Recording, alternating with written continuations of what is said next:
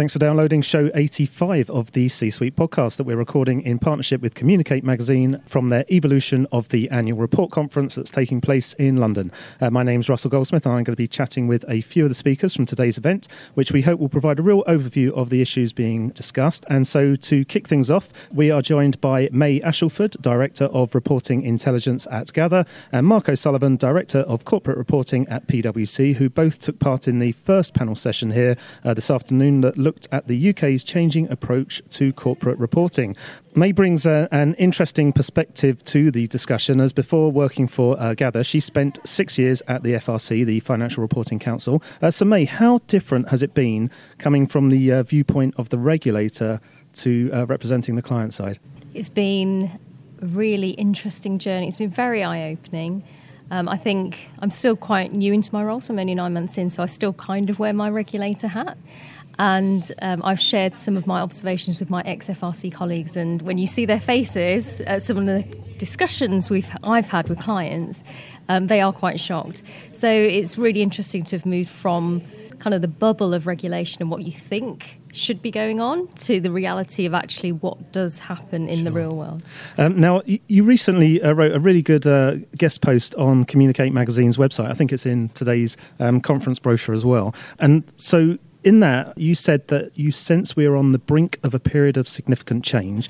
I was just wondering if you can give a quick overview of some of the issues you were referring to uh, that will drive that, that change. Yeah, so I think um, your listeners will be aware that there's a lot of regulatory change coming through at the moment. So there's new corporate governance code and there's new regulations regarding stakeholder engagement in Section 172.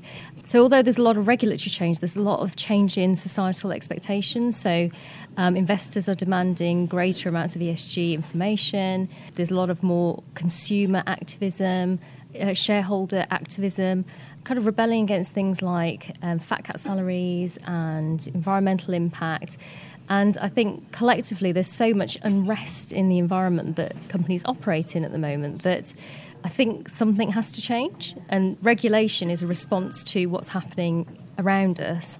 And I think that's just kind of the tip of the iceberg. And I think investors and consumers will have a big impact on what happens in boardrooms and how companies justify their license to operate.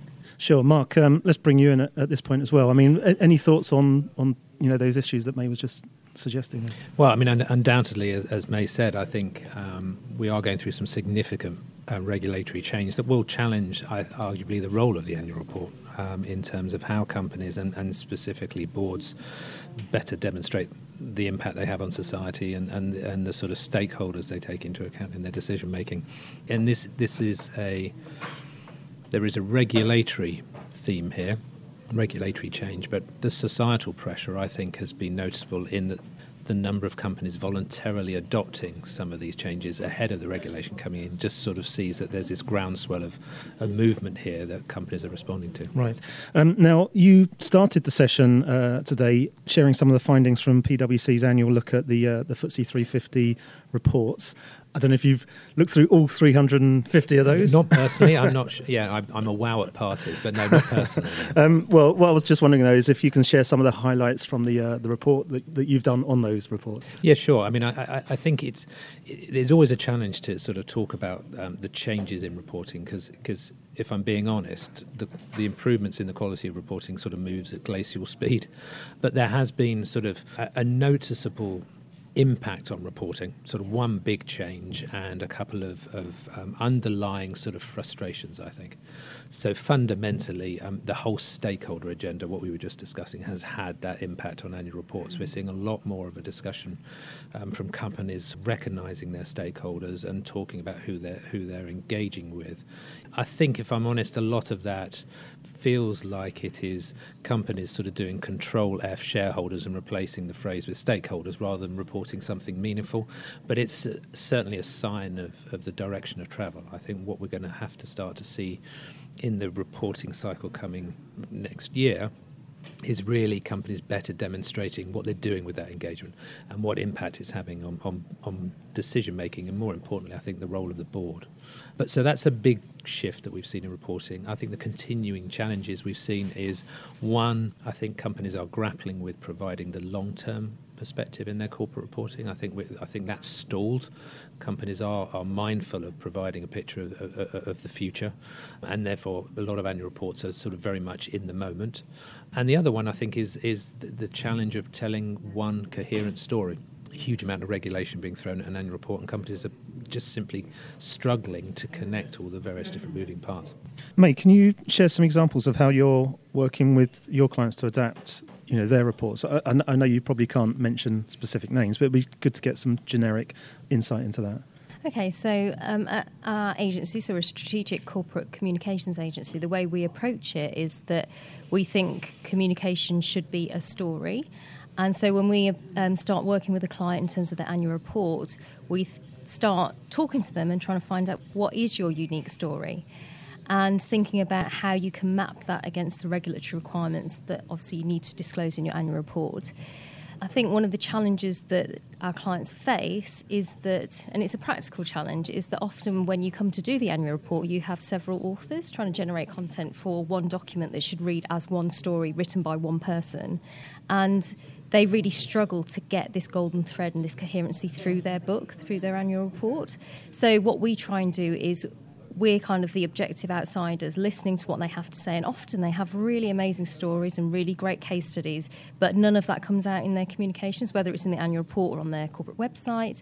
And really kind of pointing out that, hey, do you actually know that you're really good at let's say sustainability. And they're like well yeah we know that. And we're like yeah but you're not communicating that. So our approach is very much taking a kind of partnership role with them and really thinking about right this is the messaging you want to get out. These are the great things that you've got to tell people about. These are the regulations that you need to follow. So let's let's put it all together and create a book that actually does have a beginning, a middle, and an end, and does read like one person has actually written it. I want to um, just pick up on something that was uh, discussed within your session. It, it, came out in, in the kind of question and answer bit at, at the end of it. Um, you shared the, the panel with um, Phil Fitzgerald, who's a director at the Financial Reporting Lab um, at the FRC. This comes back to you, you, you were talking about ESG uh, earlier, and I appreciate the annual report is is one set of uh, information that, that investors can look at. Um, he was talking about on, on specifically on ESG uh, data sets where people are getting their information from. He was saying that there's, there's potentially up to, uh, or some investors are using 100 different data sets when assessing investment you know, around ESG in, in companies, yet only three come from the company, or on average, three come from the company itself. Is that? I'd be keen to get your thoughts on on you know the amount of information that's out there and how uh, trustworthy aspects of it can be. Yeah, I mean, I, it's an amazing fact, and and you know, technology is transforming you know all our all walks of life, um, and it's always struck me that the whole annual reporting process has almost remained relatively immune to that whole process, and arguably the mindset of those preparing the information to put in the annual report has stayed the same. So, you know, it, it's no longer the point that there's a single source of corporate information out there that companies control, and yet you may experience the same. A, number of times, companies are, well, we're not going to put that, that out. It's either competitively sensitive, or we don't need to, or we're going to manage our message. And the reality is, you can't anymore. And, and companies that really do try and manage their message and control that, actually, I would say, probably destroy rather than build trust because there's so many different sources of information out there that users are using to corroborate, preempt, um, and, and build forecasts that actually this is just one part of, of, of, a reporting supply chain. But what about where those sources are coming from? Because one, one of the examples he used was Glassdoor, which for those I'm sure most people know, but it's like employee reviews. And you could get one disgruntled employee puts up a bad review of their, their experience at the company. And that's obviously going, going to have a massive influence on, on the positive or negative view of, of that business. And it's always easier to give a bad. Oh well, I think anyway, it's always easier to give a bad review than it is to give a positive one. So how trustworthy for the or, or, how fair is is that information, that data set? Let's let's say use that one as an example, in terms of when you're looking at the investment opportunity. I mean, I, I, I, I, know, yeah, I, know, we're kind of veering away from the annual report. Hill, well, but, but, but if we bring it slightly back to the annual report first, before before I mean, I think one of the things that uh, that one of the reasons why investors and arguably other users um, say that the annual report, despite um, some of its issues, it remains a critically important document, is because of the rigor that lies behind it. The number of people, from the sort of management to the exec to the board to the lawyers to the auditors and so forth, have have gone through it gives it some some kudos and, and some credibility. Um, these other sources, however, don't quite have that. So, you know, wearing my PwC hat, there's a massive opportunity out there to build build, build credibility with some of those data sets. But at the same time, with so much data and so much information out there, it doesn't necessarily matter if if one piece of data isn't quite accurate because you've got 99 others to corroborate the story. So I think there's an interesting development. I think in terms of you know what's expected of the quality of information.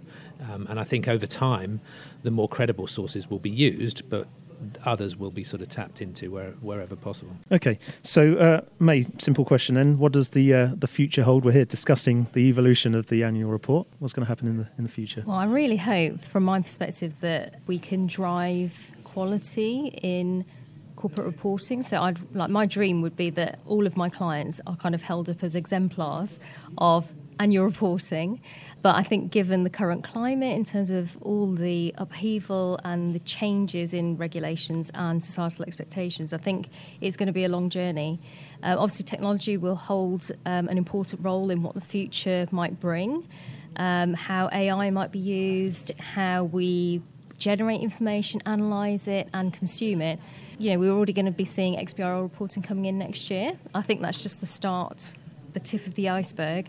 So I think it's a watch this space.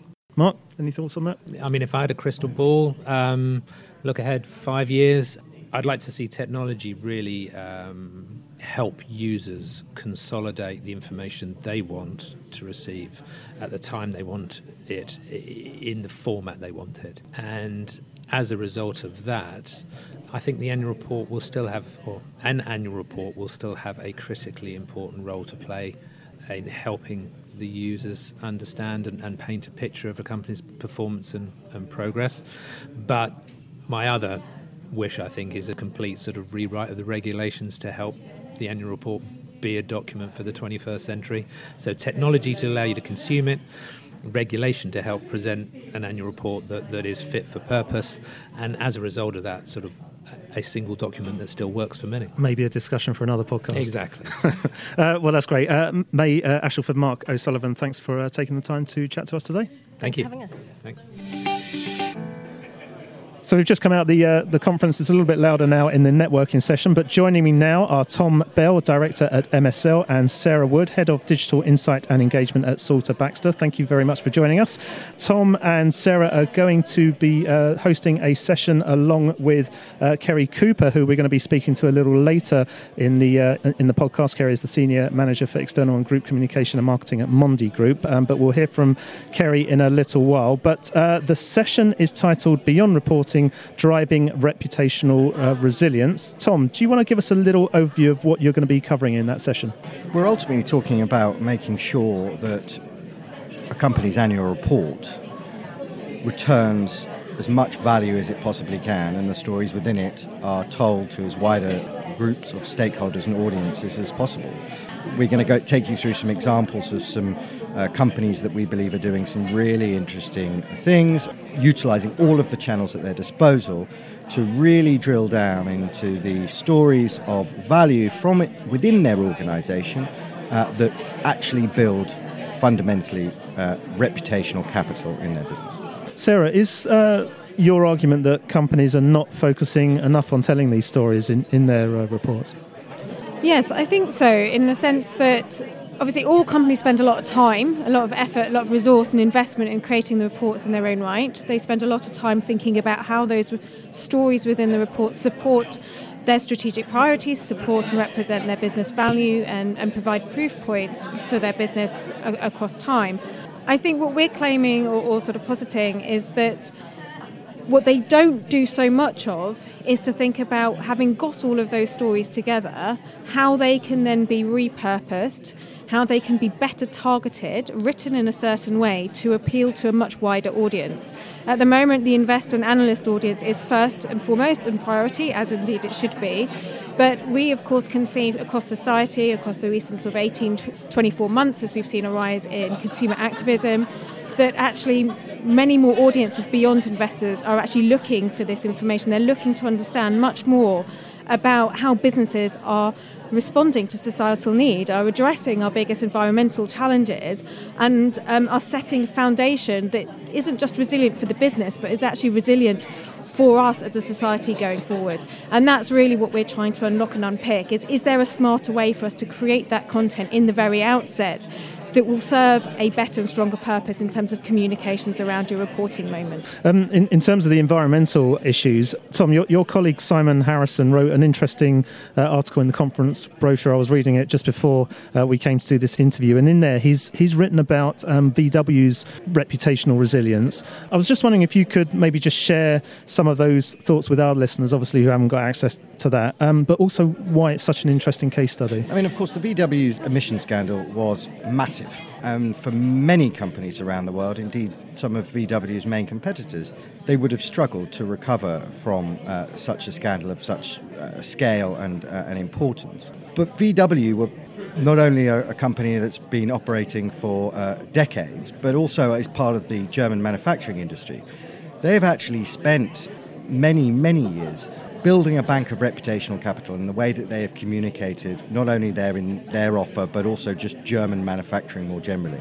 So when the time became tough, it is our view that VW actually managed to quite cleverly section off the reputational damage, um, and they could rely on and they could dive into much of that banked reputational capital to allow them to recover quickly and actually, uh, as Simon points out in his article, come back much stronger.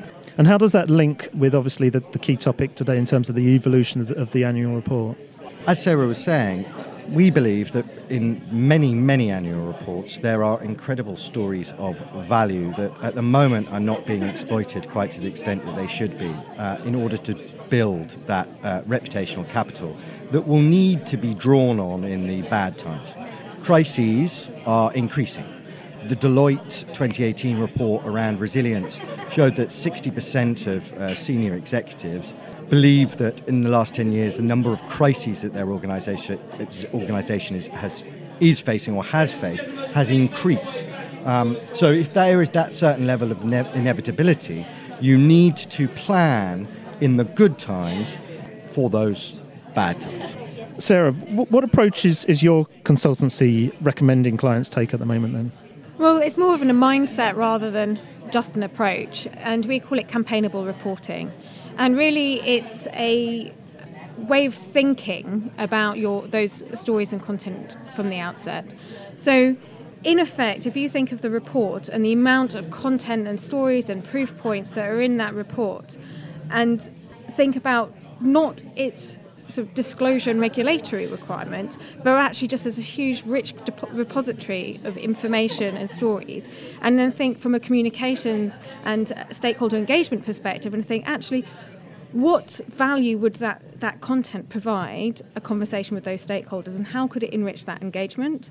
So that's really what's at the heart of campaignable reporting from the outset. It's about thinking of it not just as a report supported and promoted through a press release and through shareable assets and content, but actually thinking of a report as a centre point for a potential engagement campaign to reach out to a range of different audiences and stakeholders in interesting, meaningful ways, and that's really important that it has to be meaningful. And so it gives you the cues and clues to think about how you would craft those stories from the outset. The subsequence to that, of course, is that it tends to also lead to better and more engaging content. So the report tends to be much more readable if we can access that kind of approach.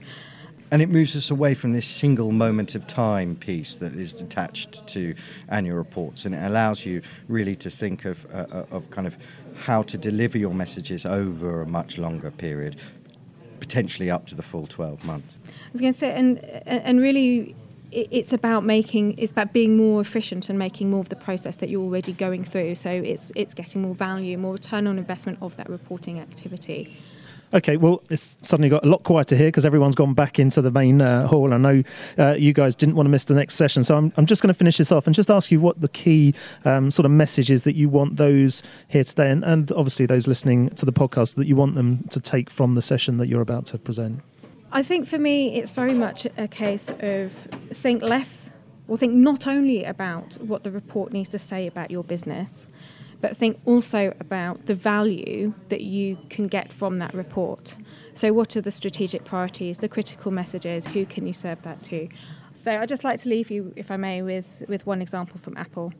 In their environmental report released last year, obviously a critical core to their strategy is e waste. E waste is a growing significant environmental challenge for our society, and we are seeing 50 million tonnes of e waste being produced each year. That's the equivalent to 4,500 Eiffel Towers in terms of weight, which would cover an area the size of Manhattan. And that's just in one year, and it's set to over double over the next few years. So for Apple, this has always been a strategic priority for them and a strategic concern. And what, they're, what they've recently done is they launched Daisy, uh, a disassembly recycle bot that could create and disassembly phones in a really speedy fashion. Um, this, of course, helps them deliver or, or, move towards a closed loop society in terms of extrapolating and extracting precious resources and being able to repurpose them into the next device.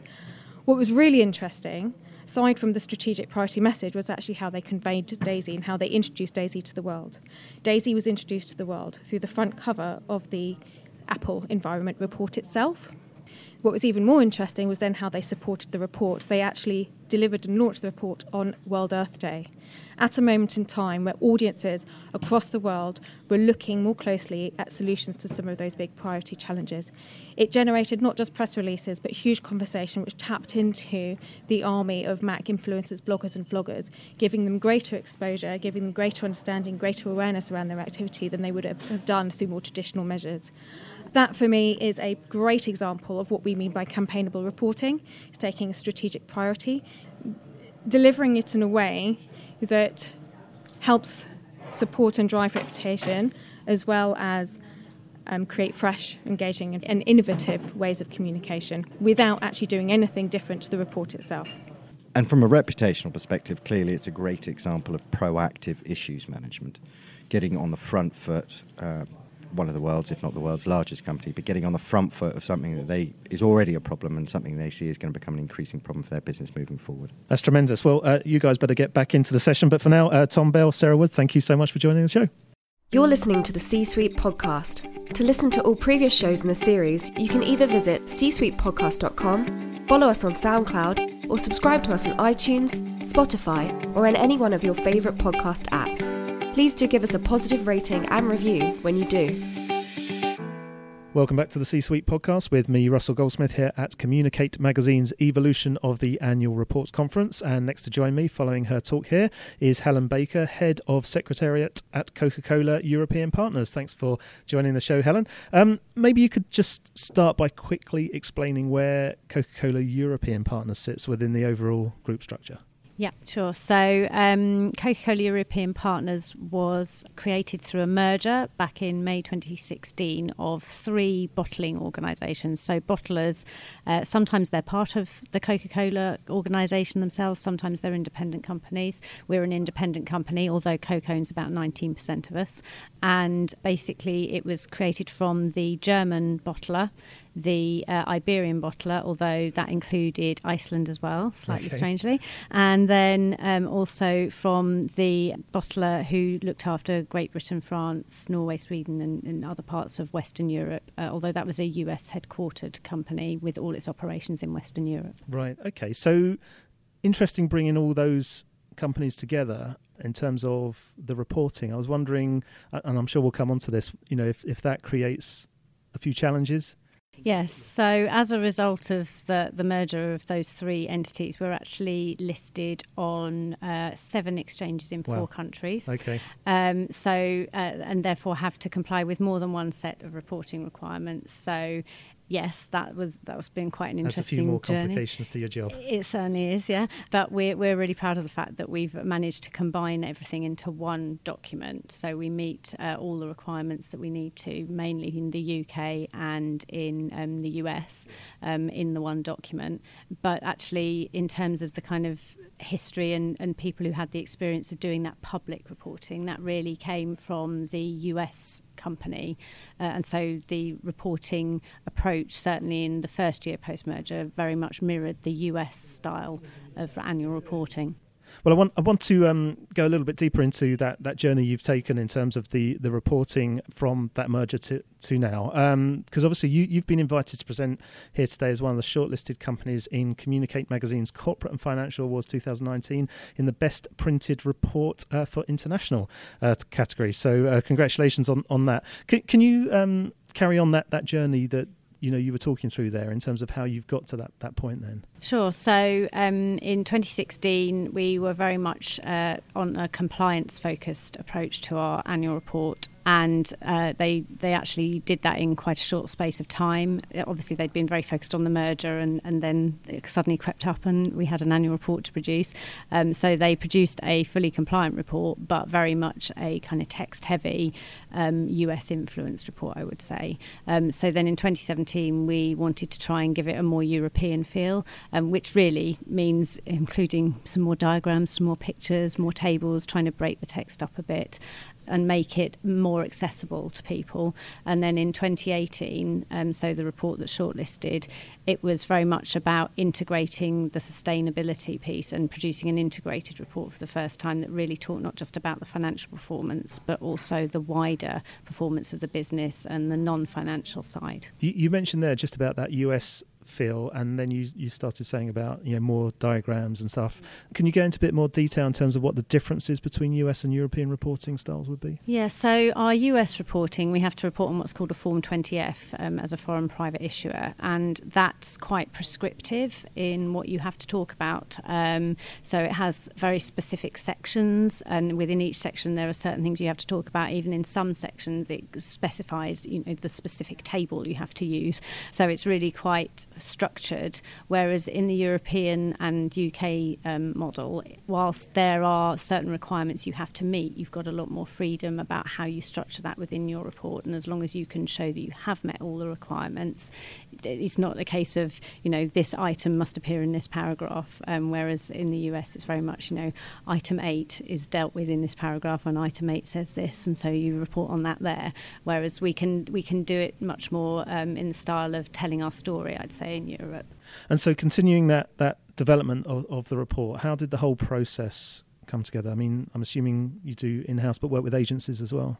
Yeah, so uh, ahead of the 2018 report, we ran a tender because we were because of the integration of the annual report and the sustainability side of things into the integrated report because we had separate agencies working on the two reports before, um, and part of the approach there was to appoint someone who could really help us um, to, to move along on that integrated um, path.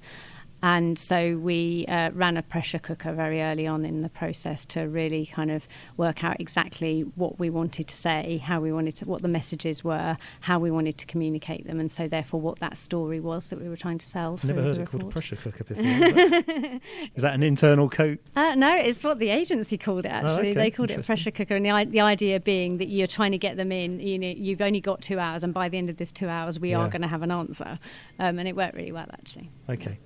So then, um, following on from you know the pressure cooker and having identified the key messages, it then really became about the delivery. So it was very key that um, everybody was aligned on those messages. We had uh, a steering group who had the kind of ultimate sign off, and then a working group who were actually producing all the content. So it's very much a team and collaborative effort. And so, why do you think you've been shortlisted for the award? What have you done in particular different to anyone else? So I guess some of the things. So we've actually got more content in our annual report this year, but in fewer pages and okay. fewer words. So it's proof that you can include more, but in in less space, I guess. Um, and I think because that's always the thing, you know, you say, oh, we're going to add this extra content in, and the temptation is that you literally take the two reports that you used to have and stick them together. But we very much didn't want to do that. We were very disciplined about going through and trying to avoid repetition and stripping out unnecessary words, trying to use really clear, transparent, consistent language. Well, I suppose that has double effect as well because it's easier to read, but I guess yeah. better, less printing in terms of amount of paper you're using. Yeah, I'm, so I'm we assuming. were we were five percent shorter, so right. maybe not a huge amount, but it was still shorter, and we're still very proud of that. And, and what about in terms of the actual print runs that, that you do? Yeah, so um, we took uh, quite a lot of time, about three months of uh, discussions with lawyers and providers over in the US, um, where most of our shares are, are listed and, and, where we're kind of still driven by quite a lot of the requirements there. And we had to really um, look into exactly what we needed to. Re- uh, print. So in 20 for the 2016 annual report, we printed 10,000 copies. 2017 we managed to cut it down to 5,000 and then uh, this year we managed to cut it down to 750 and I was told that I would get lots of requests, and I can tell you I have had precisely none. Oh, really? so, uh, all those US shareholders who I was told were going to be absolutely aghast at uh, having lost their printed annual report don't seem to be bothered at all, and they're quite happy to look at it online yeah. as we thought they would be. Yeah. Um, just going back to something you know you were talking about at the start in terms of the, the number of different countries that that you represent. Do you localize that that report, and then does that you know, so the a, the integrated report we don't know, um, but some of the sustainability reporting in particular, because that does tend to get um, a lot of interest locally, as you might expect from local communities and things. So some yeah. of that is localized, yeah, and we produce specific fact sheets and data for particular countries, and that's that's translated as well. Okay, yeah. so just summing up, then, what would your advice be to those in a similar role to you, looking to redesign uh, their organisation's annual report? Uh, so I guess you can successfully integrate your financial and your uh, sustainability reporting, and you can do it in, in fewer pages. Don't don't let anybody think that you can't. It does require discipline, but you know if you're prepared to put the work in, um, it can definitely be done. And it's it's little things like you might have three different requirements you're trying to meet where they all require a disclosure on, say, share capital, and they all require something slightly different. But is there a way that rather than having three paragraphs each answering each individual question, you can come up with one slightly longer paragraph but that answers all three questions? So we put quite a lot of effort into that. Um, and I guess the other thing, clearly, uh, don't let anybody tell you that in the US you need lots of printed reports. And if you need some help, come and talk to me because I'm happy to give you some tips. Fantastic. and I, assume they just search for you on, on LinkedIn to find you? Yeah. Yeah, excellent. Okay, well, uh, Helen Baker, uh, thanks for joining the show and um, good luck at the awards later this month. Thank you.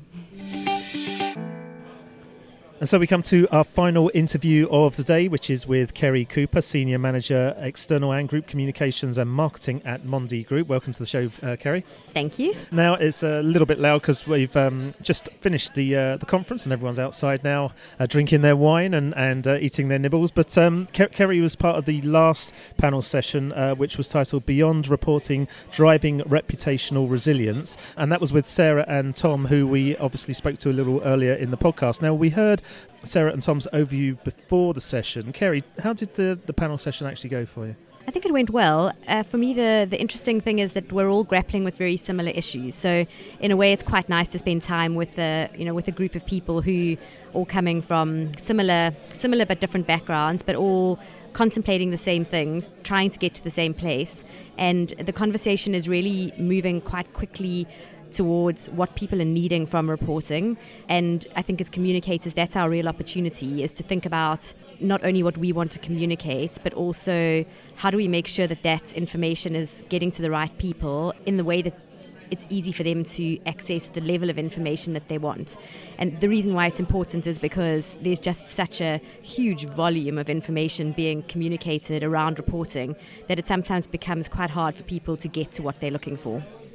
So, would you say there's more pressure on your own company in this area, given your business is packaging and paper? And obviously, I was looking at the website um, before you know doing this interview, and one of your key messages that, that comes across quite clearly is about delivering innovative and sustainable solutions in, in that space. I mean, we've heard a lot about environmental sustainability. What, what's what's the viewpoint from Mondi? You, are absolutely right. It's a it's been an interesting time to be in the packaging industry, the spotlight is is very much on us. Uh, the world is looking for solutions. We all know that um, the level of waste that's going into the environment, both into into oceans but also into into landfill, is unsustainable, and we have to take action. I think for Mondi, uh, having come out of um, a very solid manufacturing background, um, originally part of Anglo American and, and, the mining industry, sustainability is, is not new on the agenda for us. Uh, we produced our first sustainability report um, back in the early 2000s. Um, and so effectively have, leading the way, really. Uh, we like to think so, but also also having to learn a lot along the way too. Sure. Um, so I think that although it's not new for us, the, the landscape is changing so quickly and the conversations are becoming much more real because it's touching consumers.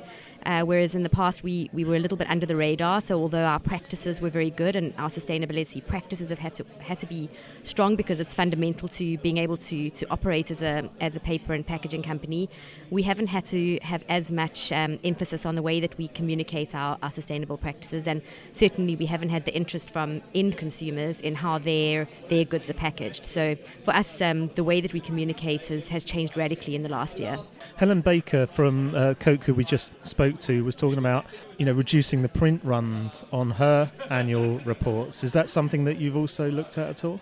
So for uh, I think for me that it's it's all about being being fit for purpose. So we would produce the number of reports that we we need uh, for our, our stakeholder base or for our shareholder base that need to receive it in print, and um, and also a number of our, our businesses use it as a as a marketing tool to show how uh, how beautiful a report can of look course. if it's uh, if it's printed on, on great paper, and also it's, it's a good opportunity for us to show that um, that paper when it's coming from sustainable fiber, it's a it's a useful a useful resource, and and paper will, will, will always still need paper, but the conversation has to be around making sure that we, we source paper uh, sustainably. And it's exactly the same conversation that we're having in packaging because packaging can't disappear. Um, we, we know that you know to protect goods, to prolong the life of goods, packaging is necessary. So the question really has to then be around how do we make it fit for purpose and the, the perspective Mondi's taken is that uh, where possible, packaging should always be made from fibre, from paper, and only when necessary should it be, be made from, from plastic. And uh, from a, a, a customer perspective, the conversations that we're having now with, with our customers, large FMCGs are probably one of the, the those key customers for us, is uh, not around getting rid of packaging, but around making sure that the packaging that you choose is exactly the, the right packaging for what you're trying to produce. Um, and, and that's where it's about being thoughtful, being mindful, and, and not just packaging things for the sake of it. Very good. Um, listen, I, I want, want to let you get back to uh, everyone else who's, who's enjoying their drinks here. So, as our last guest, you have the last word of the podcast. Uh, what, what would you say has been the you know the key takeout from this this whole conference today? The key takeout for me is that uh, reputation is important. Um, reporting is, is one of the tools at your disposal to, to help people understand what your business is doing. And in order to build uh, build reputational resilience, you need to make sure that the way you're reporting is authentic and, and that it uh, is is inherently representing what's happening in the business. That's great. Thanks so much, uh, Kerry, for joining us. And in fact, that wraps up this episode that we're recording at the Evolution of the Annual Report Conference. So thank you to all my guests who took time uh, to chat to us today and to the organising team at Communicate Magazine for making it happen. Uh, we'd love to hear any comments that you may have on any of the issues discussed in today's four interviews. And so if you'd like to contribute to the discussion, you can do that on our Facebook page, Twitter feed, or LinkedIn and Instagram pages. They're all linked from the top of the website at csuitepodcast.com, uh, where you'll also find all our previous shows and supporting show notes, plus links to where you can subscribe for automatic downloads of each episode via the likes of iTunes and Spotify. And if you do use iTunes, please do give us a positive rating and review as that helps us up the business charts. Of course, you can find us on any podcast app. Just search for the C Suite podcast and hit subscribe. Finally, if you would like to get in touch with the show, you can do that via the contact form on the website, or you can reach me via Twitter using at Russ Goldsmith or search for me on LinkedIn. But for now, thanks for listening and goodbye.